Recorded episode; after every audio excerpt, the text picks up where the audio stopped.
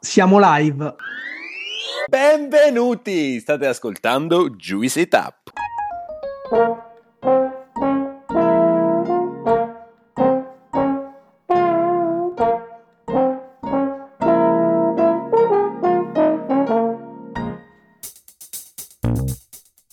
Siamo Gianluca, Alessandro e Claudio, tre amici che si sono conosciuti ai tempi dell'università a Pollenzo. Siamo molto diversi tra noi, ma condividiamo una grande passione per l'enogastronomia, per tutto o quasi tutto ciò che è edibile e potabile. Una di quelle amicizie costruite tra piatti di pasta e bottiglie di vino.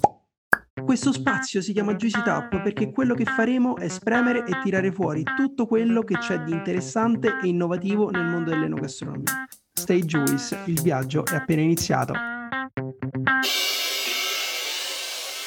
Siamo Gianluca e Claudio e con Alessandro siamo i fondatori di questo podcast e del progetto Juice, di cui trovate tutti i riferimenti nella descrizione dell'episodio. Ultimamente ci stiamo interessando molto di giovani imprenditori nel settore agroalimentare. E considerando i feedback e l'interesse suscitato dall'ultima intervista a Giada Calzia, abbiamo deciso di portare un'altra storia che parla proprio di imprenditoria agricola. Oggi con noi c'è Daniele Porporato, un giovanissimo che dopo diverse esperienze tra cucina e campi ha deciso di dar vita al suo progetto. Daniele da un paio d'anni produce sidro di mele e in questa intervista, oltre a raccontarci di questo prodotto super affascinante e per certi versi poco conosciuto in Italia, ci racconterà la sua storia di imprenditorialità. Quindi, che piacere averti qui. Ciao Daniele, benvenuto su Juicy Tap. Ciao Gianluca, ciao Claudio, è un super piacere essere qua. Ciao e benvenuto anche da parte mia.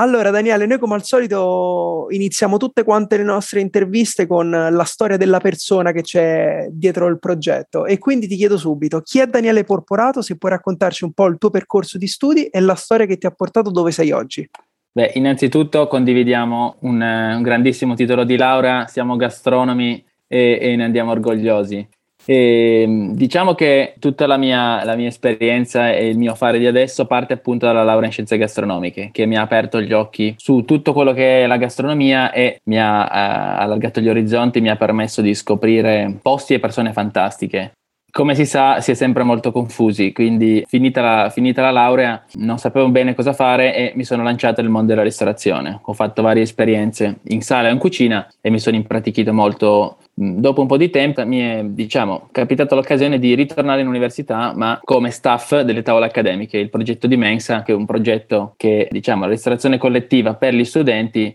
ma che include eh, ospiti come grandi chef stellati e eh, non è proprio classificabile come un progetto di ristorazione collettiva eh, comune. E qui ho avuto l'occasione di conoscere varie persone e eh, capire meglio come appunto eh, funziona una cucina professionale ed è proprio lì che poi è, è nata la scintilla del, del sidro dopo questa esperienza delle tavole accademiche sono sempre rimasto, diciamo, nell'ambito universitario e ho cucinato in una bottega, un progetto di bottega alimentare dell'università con prodotti locali, produttori, una cosa molto, molto innovativa che era stata lanciata qualche annetto prima, che poi si è conclusa proprio durante, durante la pandemia, quando siamo rimasti in casa e abbiamo, almeno io ho avuto l'occasione di pensare riflettere molto su quello che era stato il mio percorso prima, quello che poteva essere nel futuro e la scintilla del sidro che si era già palesata prima in, in vari esperimenti e dura, proprio durante i mesi della pandemia ho sviluppato, ho sviluppato il brand, ho sviluppato la grafica che adesso, che adesso è in etichetta e ho iniziato a mettere le basi per il progetto imprenditoriale che poi eh, ho deciso di, di, continuare quando la situazione si è, si è normalizzata. Credo che tutti noi abbiamo sentito di almeno una storia di un progetto che è nato durante la pandemia. Però oggi parliamo del tuo di progetto e sappiamo che si chiama POM e che, come ci hai detto, è basato su uh, un prodotto che è il sidro di mele. E quindi voglio chiederti cos'è POM oggi e come è nata, anche se ce l'hai già anticipato. Il tutto nasce eh, nella cucina delle tavole accademiche, quando, avanzati da un evento, rimanevano una ventina di casse di, di mele golden Peccato che fosse maggio e fosse ormai passata la stagione per fare torte di mele o composte o altri, altri piatti del genere. Quindi l'unica, l'unica, alternativa era fermentarle. L'unico nello staff che aveva delle nozioni in, in questo senso ero io perché già mi, mi stavo dilettando con uh, vari esperimenti di birra artigianale a casa e quindi mi sono informato e um, mi sono lanciato in questa produzione di, di sidro con queste mele avanzate Quindi partendo da, da, delle attrezzature che erano in cucina, un estrattore per fare i, i, centrifugati di frutta e verdura, ho ottenuto del succo da queste mele e l'ho fatto fermentare. Ho fatto, adesso non ricordo esattamente, 30-40 bottiglie di, di, questo sidro che bevendolo così a pranzo, facendolo assaggiare, è, è piaciuto molto. E quindi mi, son, mi sono interessato per questa bevanda che, sconosciuta a me in primis, si è rivelata essere molto interessante sotto vari punti di vista, perché si riutilizzano delle, delle, materie prime, perché è molto buona dal punto di vista sensoriale,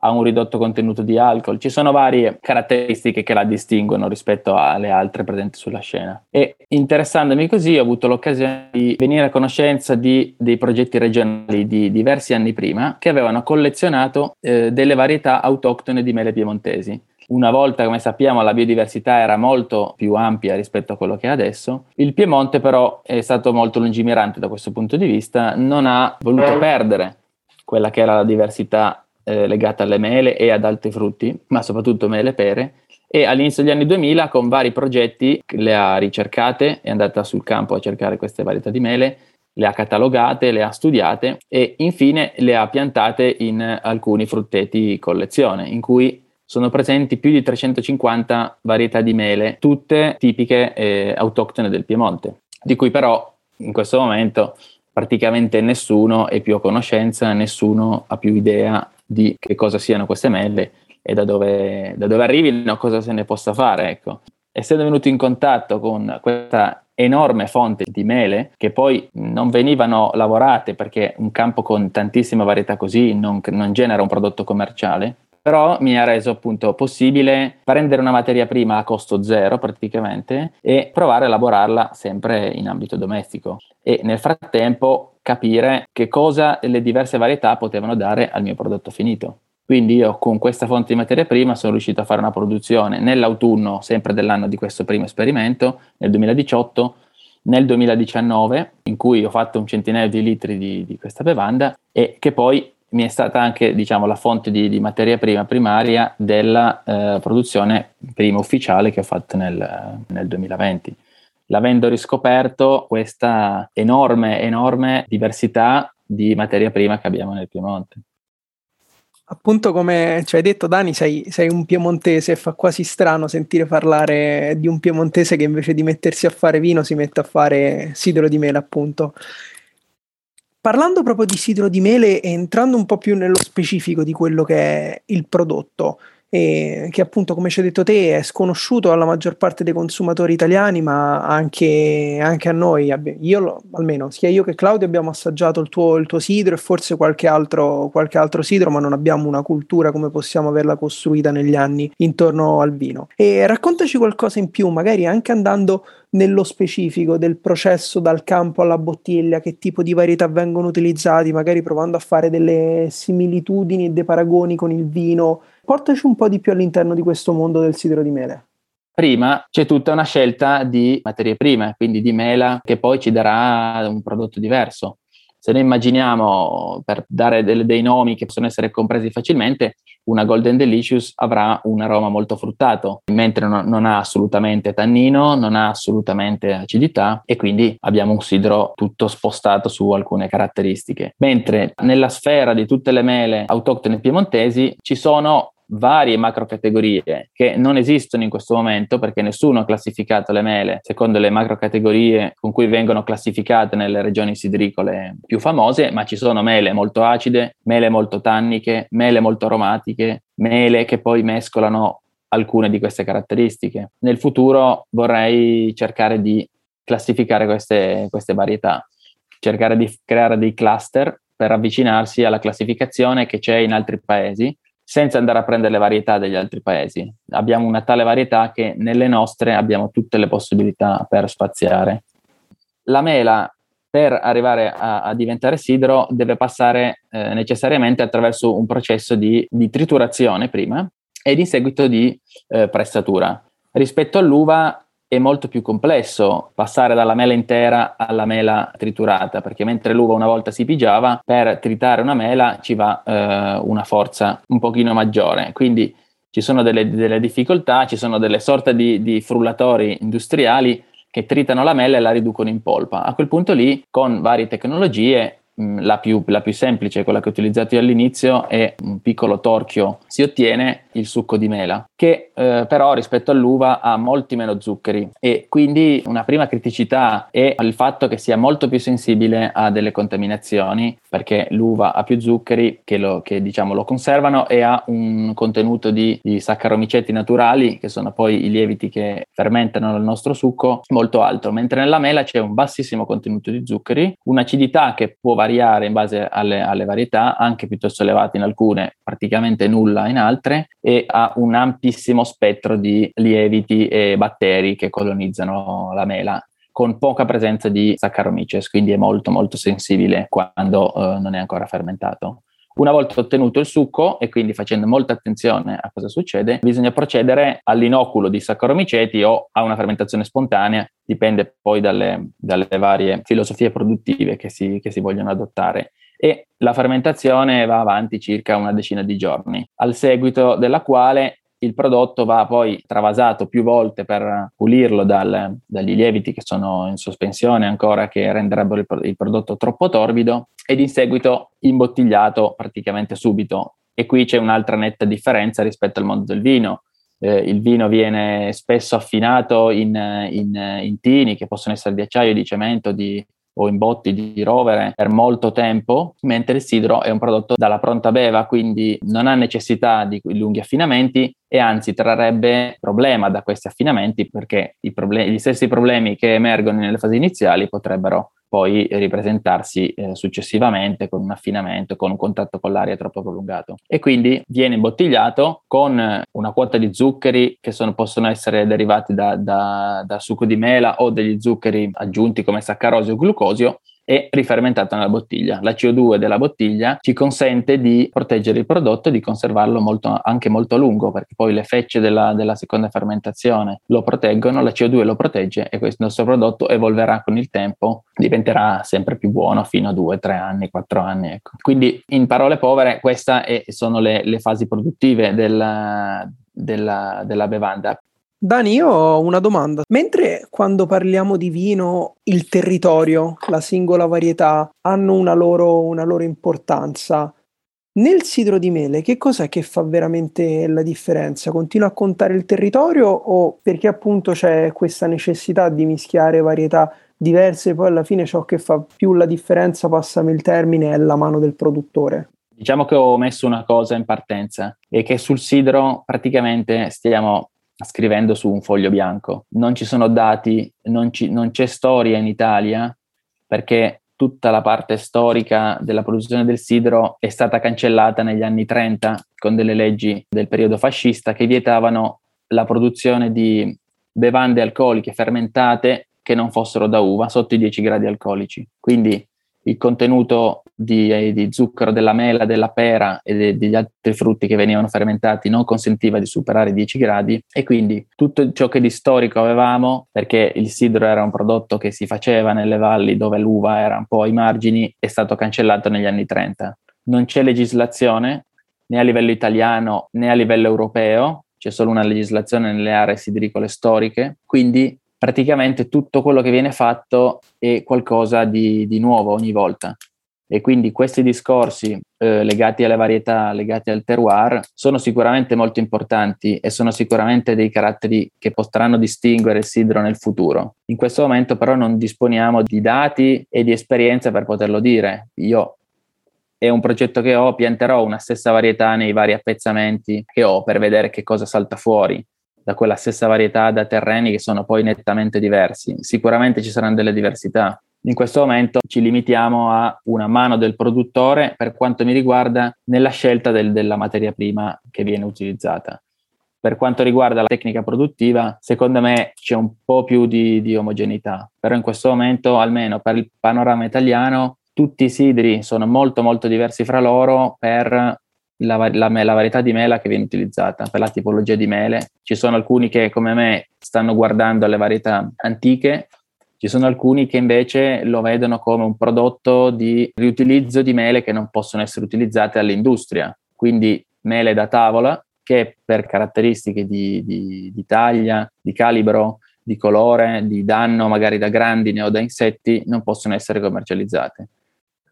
A me, Dani, affascina molto il fatto che in altri paesi il sidro abbia una sua cultura e fama. Come ci dicevi prima, eh, ci sono alcuni paesi in cui esistono delle vere e proprie classificazioni delle mele che sono categorizzate in base alle caratteristiche de- della mela stessa e quindi a cosa può esprimere in base all'acidità o in base a altre caratteristiche. Tu sei tornato di recente da un tour in Spagna, se non sbaglio, dove in alcune regioni il sidro ha una cultura molto solida, con volumi di consumo che forse sono paragonabili al vino o alla birra per l'Italia o altre nazioni. Per quanto riguarda invece l'Italia, trend del sidro, hai qualche numero che puoi condividere con noi? Quanto sono i consumi oppure in che regioni viene prodotto? Raccontaci un po'. Allora, è molto, molto interessante. Si dice che c'è una rinascita delle, delle, bevande fermentate, che non siano il vino, c'è una rinascita dell'idromele, c'è una rinascita del sidro, della kombucha. Eh, sul sito dell'Istat ci sono delle, delle statistiche molto chiare che dicono che negli ultimi dieci anni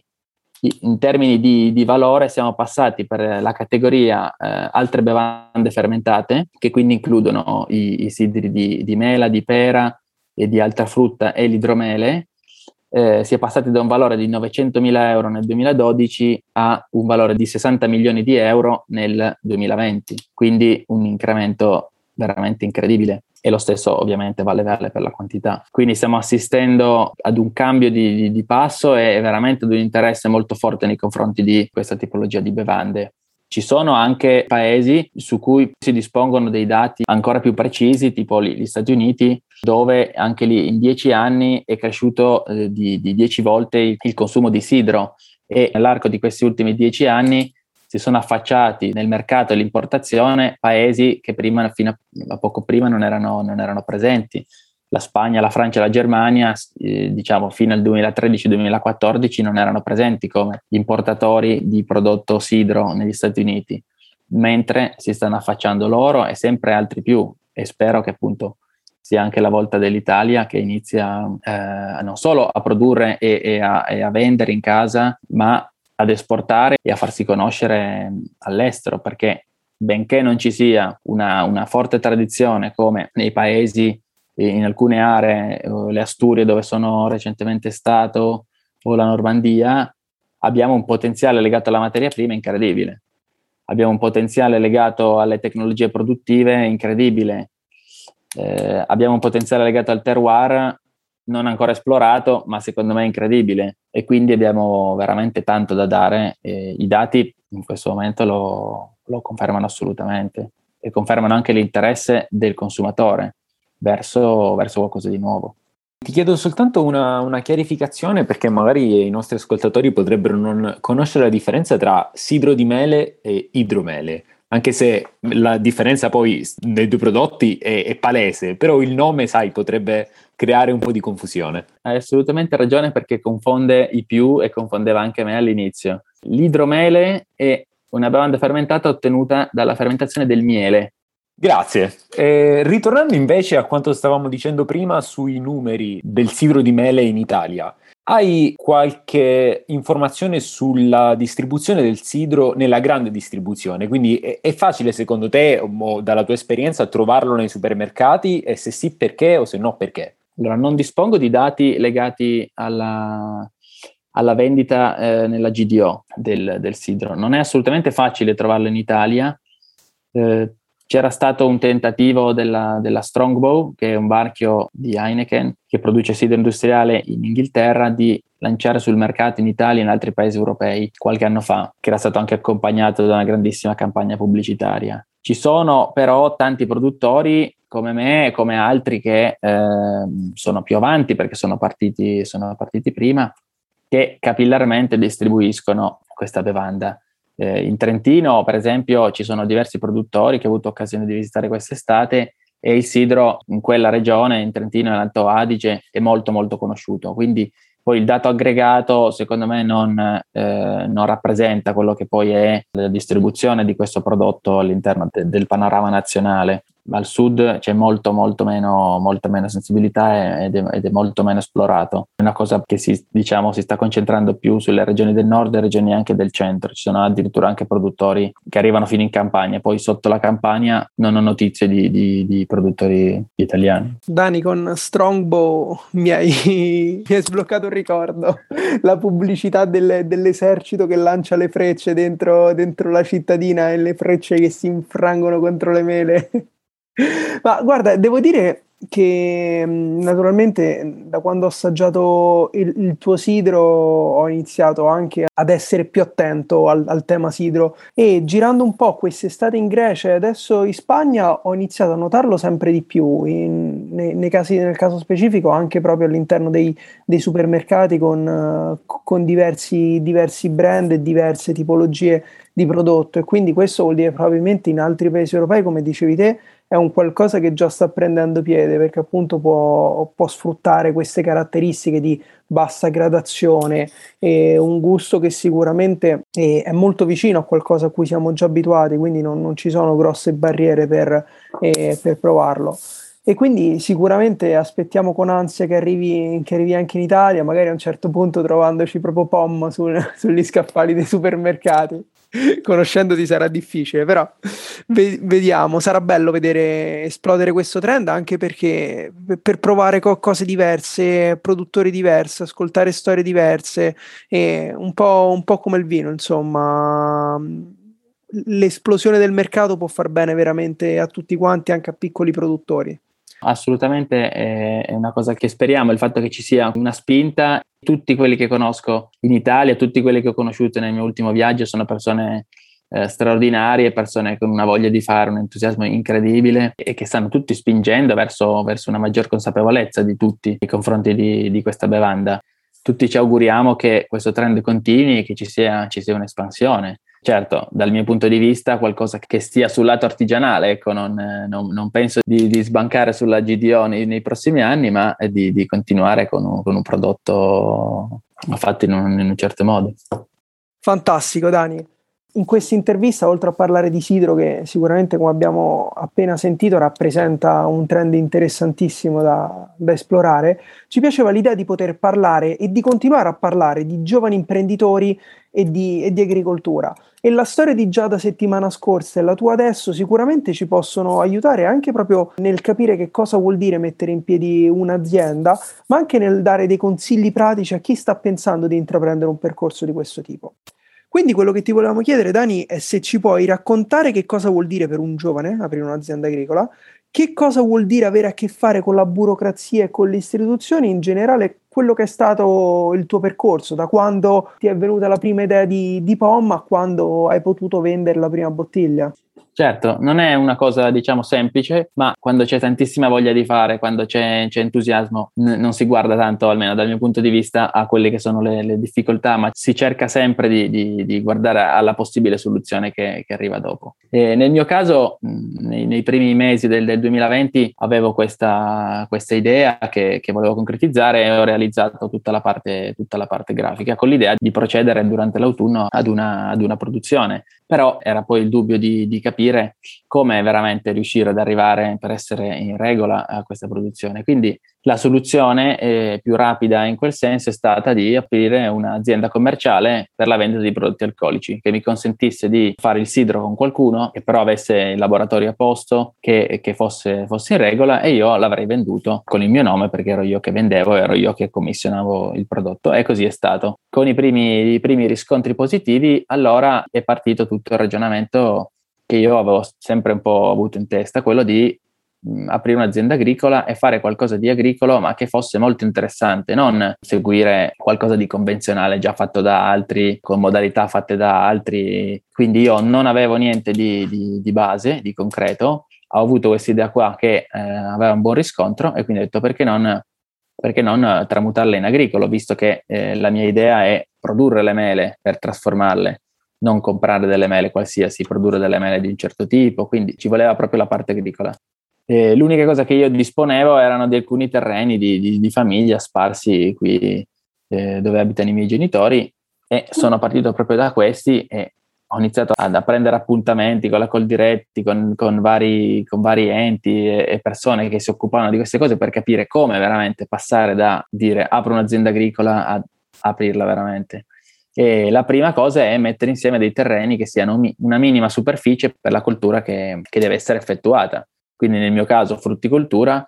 era, bisognava mettere insieme circa un ettaro e otto di, di terreno piantato a frutteto ed era, era la prima cosa fondamentale. Sono partito questa primavera piantandone 3.000 metri. Nel frattempo, eh, e qui è la parte veramente più interessante di questo progetto che mi sta anche più, più coinvolgendo, è stata quella di andare alla ricerca di qualche frutteto già produttivo, perché per produrre il prodotto bisogna avere già la materia prima immediata. Piantando i meleti in questo momento ovviamente avremo la produzione fra 3-4 anni. E quindi sono andato alla ricerca di, di alcuni meleti che, che qualcuno potesse affittarmi che poi ho finalmente trovato in una zona che era molto famosa per la frutticoltura negli anni passati, a Cumiana, che poi è decaduta e quindi c'erano ancora 3-4 mila metri di, di, frutteti che un signore aveva curato fino a due anni fa e poi per varie vicissitudini personali non ha potuto, non ha potuto curare. Quindi ho convinto questo signore ad affittarmi questi, questi meleti già produttivi, li ho sistemati e in questo momento già raccoglierò parte della produzione di, di questi meleti mettendo insieme tutta questa superficie qui, ho poi finalmente tramutato la mia partita IVA commerciale in una partita IVA di, di un'azienda agricola. Quindi in questo momento io sono, sono, un coltivatore diretto e ho ufficialmente un'azienda agricola. Quindi piano piano mettendo insieme molta parte, di, molta parte del lavoro è quella di sapere cosa bisogna fare. Quindi riuscire a chiedere alle persone giuste, riuscire anche ad avere gli strumenti per comprendere direttamente dal legislatore quelle che sono le cose che, che vengono richieste, quindi riuscire a, a, chiedere direttamente agli uffici preposti che cosa o, o bisogna, bisogna fare esattamente. Certamente il dialogo con, con, le istituzioni o comunque con gli attori, tu hai avuto a che fare con col diretti, questa qua è la parte che può un po' agevolare e facilitare il tuo lavoro sotto alcuni punti di vista, nel senso che avere qualcuno con un po' di esperienza alle spalle che, che, ha conoscenza della legislatura, che ha conoscenza anche di quelle che possono essere le opportunità di finanziamenti o di, di supporto all'agricoltura può essere un aiuto per, per, chi inizia. Restando sul tema dei fondi pubblici, tu hai eh, esperienza con, eh, bandi regionali o con fondi dell'Unione Europea e se sì è un'esperienza positiva e, oppure eh, un percorso complicato? Ma allora, le, appunto, le associazioni come possono essere Coldiretti o Confagricoltura svolgono un po' un ruolo da mediatore fra il, diciamo, l'utente finale, i titolari delle aziende agricole, i contadini e il, il legislatore c'è una, veramente una giungla di norme che, che, che si sovrappongono e, e, si aggiornano costantemente, quindi loro fanno un po' da, da mediatori e fungono anche da, da, mediatori quando ci sono appunto in, in ballo fondi e, e aiuti di, di, vario genere. Io non ho, ancora, non ho ancora partecipato a dei bandi, in questo momento ci sono dei bandi aperti a cui è mia intenzione partecipare, infatti sto mettendo tanto del mio anche per leggere tutti questi bandi che derivano dalla legislazione europea, cioè si critica tanto l'Europa, si è criticata tanto negli anni scorsi, però ci sono tante, tante cose positive, soprattutto per, per, i giovani. La principale fonte di fondi in agricoltura eh, deriva dai cosiddetti PSR, i piani di sviluppo rurale, che sono dei piani che vengono sviluppati regionalmente a partire da una struttura che viene scritta e finanziata dall'Unione Europea. Quindi l'Unione Europea scrive eh, sette, ogni sette anni questo, questo, PSR con principalmente tre obiettivi che sono il primo è stimolare la competitività del settore agricolo, il secondo è, è gestire in modo sostenibile le risorse e il terzo è la realizzazione di uno sviluppo territoriale equilibrato fra le varie comunità rurali eh, ogni sette anni scrivono il testo principale di questo bando che poi viene pubblicato dalle regioni e viene attuato dalle regioni. Quindi a quel punto è lì che l'azienda agricola deve capire se quella misura lì può essere o può non essere utile per quello che è la forma dell'azienda e vedere se ha i requisiti per poterci accedere. A quel punto lì inizia a interfacciarsi con la, la regione principalmente. In questo momento è aperto il bando per l'insediamento giovani e per la modernizzazione delle aziende agricole, che è esattamente quello che io vorrei fare, perché io mi sono appena insediato come titolare di un'azienda agricola e quindi ho diritto ad accedere a questa, a questa misura di finanziamento. Tra l'altro adesso siamo in un periodo un po' particolare a livello di Unione Europea perché proprio quest'anno inizia il nuovo, come dicevi tu, ogni sette anni l'Unione non, ri- non rivede soltanto i suoi PSR ma rivede anche il suo budget multiennale che dura appunto sette anni e il 2021 è proprio l'inizio del nuovo budget. A questo verrà associato anche la, la nuova PAC, cioè la, la politica agricola comunitaria, e di conseguenza magari ci saranno anche nuove opportunità che, che nasceranno per, per, gli agricoltori come te. Io appunto io ho, ho, diciamo, ho messo la, la, la parte di, di altri, altri, contributi perché dicevo il, la, la, fonte primaria sono i PSR e poi ci sono tutti i fondi della PAC, i fondi de, anche dell'ISMEA che è l'Istituto per i Servizi all'Agricoltura che anche emana dei fondi mh, per gli agricoltori. Assolutamente. Rimanendo su POM, cosa pensi di fare e come vedi la tua azienda, la tua realtà da qui a cinque anni? Questa, questa, è una bella domanda perché in questo momento io sto piantando diverse, diverse, superfici a Meleto che per qualche anno saranno solo delle piantine che man mano crescono. Fra cinque anni saranno sicuramente produttive e produrranno un sacco di mele che potrebbero assorbire una produzione molto maggiore di quella che io ho portato avanti nel 2020 e porterò avanti quest'anno. Quindi il mio obiettivo è quello di aumentare la produzione, sempre seguendo i trend produttivi di, di, quello che io riesco a produrre e aprire dei nuovi mercati. A me, io già sono riuscito a, diciamo, a vendere il prodotto all'estero, vorrei riuscire a creare dei canali solidi commerciali in diversi paesi, seguendo passo a passo quella che è la produzione e portare, portare avanti il progetto di POM, diversificare anche i prodotti. In questo momento io produco una, una sola etichetta che deriva da questo blend mi piacerebbe molto fare questa divisione e, e fare più etichette e mm, un'altra cosa molto interessante è il, sidro di pera e sempre riprendendo qualcosa già detto, l'idromele io ho iniziato a tenere delle api perché mio papà è apicoltore e quindi mi sono fatto un po' insegnare quest'anno come funziona un'attività di apicoltura e vorrei portare parallelamente alle mele avanti anche questo progetto perché non fermentare anche, anche il miele. Quindi ci sono, ci sono un po' di idee che frullano. Penso sia evidente, Dani, come tu sia una persona del fare. no, a, par- a, parte gli scherzi, noi ti conosciamo da qualche anno e, e sei sempre stato un, un, una persona che ha voglia di mettere le mani in pasta e capire veramente come, eh, come funzionano le cose, imparare, farle, sperimentare e sbagliare. E questo approccio, che sicuramente è un approccio che alla lunga paga è anche un approccio che è bello raccontare perché tu quando hai iniziato a produrre sito non è che avevi la certezza che saresti riuscito a farlo o che i soldi che avevi investito avrebbero portato a dei guadagni. Hai detto ho un'idea, ho una passione, hai iniziato in piccolo prendendo le mele da qualcun altro, ti sei sbattuto perché non è che uno ti è venuto un giorno a bussare, Dani guarda ho delle mele che non ci faccio niente, ti va di farci del sidro ti sei interessato, ci hai messo la testa, hai capito cosa poteva essere fatto e hai intrapreso questo percorso. E secondo me è, è veramente una, una, storia, una storia affascinante che mi ha fatto veramente piacere essere riuscito a portare qui sul podcast. Beh, ognuno penso che io possa essere definito persona del fare, ma voi anche sicuramente lo siete in un altro campo. Ecco, io faccio, faccio una cosa molto pratica, voi ne fate un'altra pratica in un altro senso. Ecco, io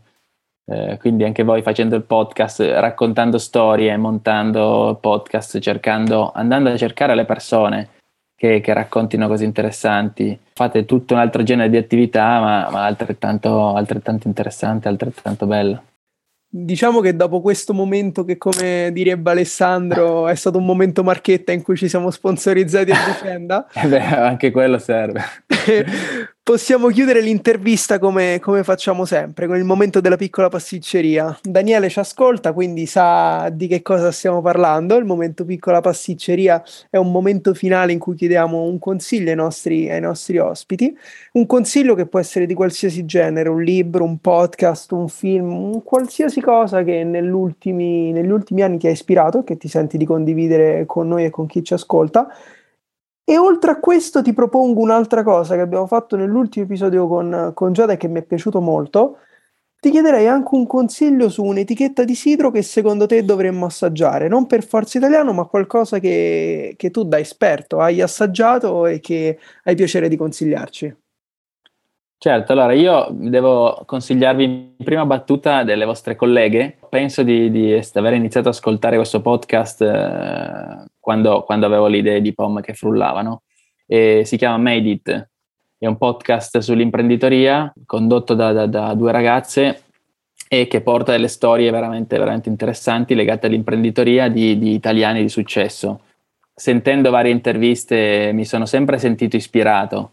ispirato da, da, da, da, queste storie, che sono tutte storie interessanti, molto diverse l'une dalle altre e quindi questo secondo me è, è un super podcast da, ascoltare per, per trarre, trarre, ispirazione da, personalità di spicco e di rilievo che vengono intervistate. Il secondo è una cosa specifica che anche eh, aiuta, cioè, aiuta, a capire che cos'è il sidro ed è un manuale che è stato pubblicato da Slow Food qualche mese fa, si chiama Il mondo del sidro di Gabe Cook. Esplora un po' in modo, in modo semplice e chiaro come so, come, cos'è il sidro, come si fa e, e un po' le varie, le varie zone sidricole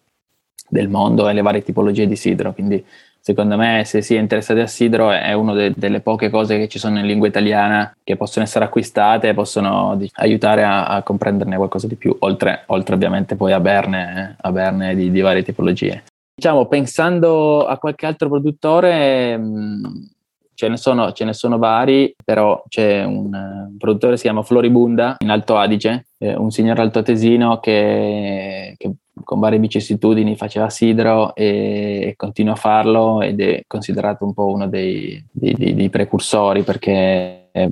fa dei prodotti veramente eccezionali. Io ho avuto l'occasione di, di, incontrarlo personalmente e oltre al prodotto eh, una persona che, che, che, può dare tanto, ha fatto il, il cooperante eh, nella vita, ha fatto varie cose, quindi oltre al prodotto sidro è, è prodotto da una grande persona, quindi mi sento di, di, di dare questo suggerimento. Grazie mille Dani per i consigli, eh, soprattutto per il libro, perché sono molto curioso di questo mondo, non soltanto per questa intervista che abbiamo fatto con te, ma già dopo aver assaggiato il tuo sidro mi ero ripromesso di esplorare un poco di più questo mondo e credo che, che acquisterò il libro di Slow Food e lo leggerò con attenzione. E ti ringrazio anche per il consiglio sul, sul sidro che certamente proprio perché ultimamente sono molto interessato al, al prodotto, assaggerò. Dani, che dire, eh, grazie mille per, per, essere stato con noi, grazie mille per l'intervista che credo abbia toccato tantissimi punti interessanti, sia sul tema del, del sidro in sé, che come abbiamo detto all'inizio di questa intervista, alcuni aspetti a noi erano ancora sconosciuti e adesso sicuramente ci hai chiarito le idee. Spero anche a chi ci ascolta e anche per aver condiviso con noi la tua esperienza da giovane imprenditore agricolo. Ti auguro di, di, diventare un imprenditore agricolo non più giovane, quindi tra qualche anno di avere ancora una, una realtà a cui badare e che sarà una realtà molto più solida di quella di, uh, di adesso e che riuscirai a produrre molto più sidro, non soltanto di mele ma anche di pere, anche perché lo voglio acquistare e assaggiare perché sono curiosissimo. E niente, che altro dire? Congratulazioni e buona fortuna. Grazie ragazzi, è stato un piacere anche per me essere qua e speriamo di vederci prestissimo. Ciao Dani, grazie mille, è stato un piacere. Hai ascoltato Juicy Tap. Per altri contenuti di Juice ci trovi su Instagram e sul nostro sito thisisjuice.net.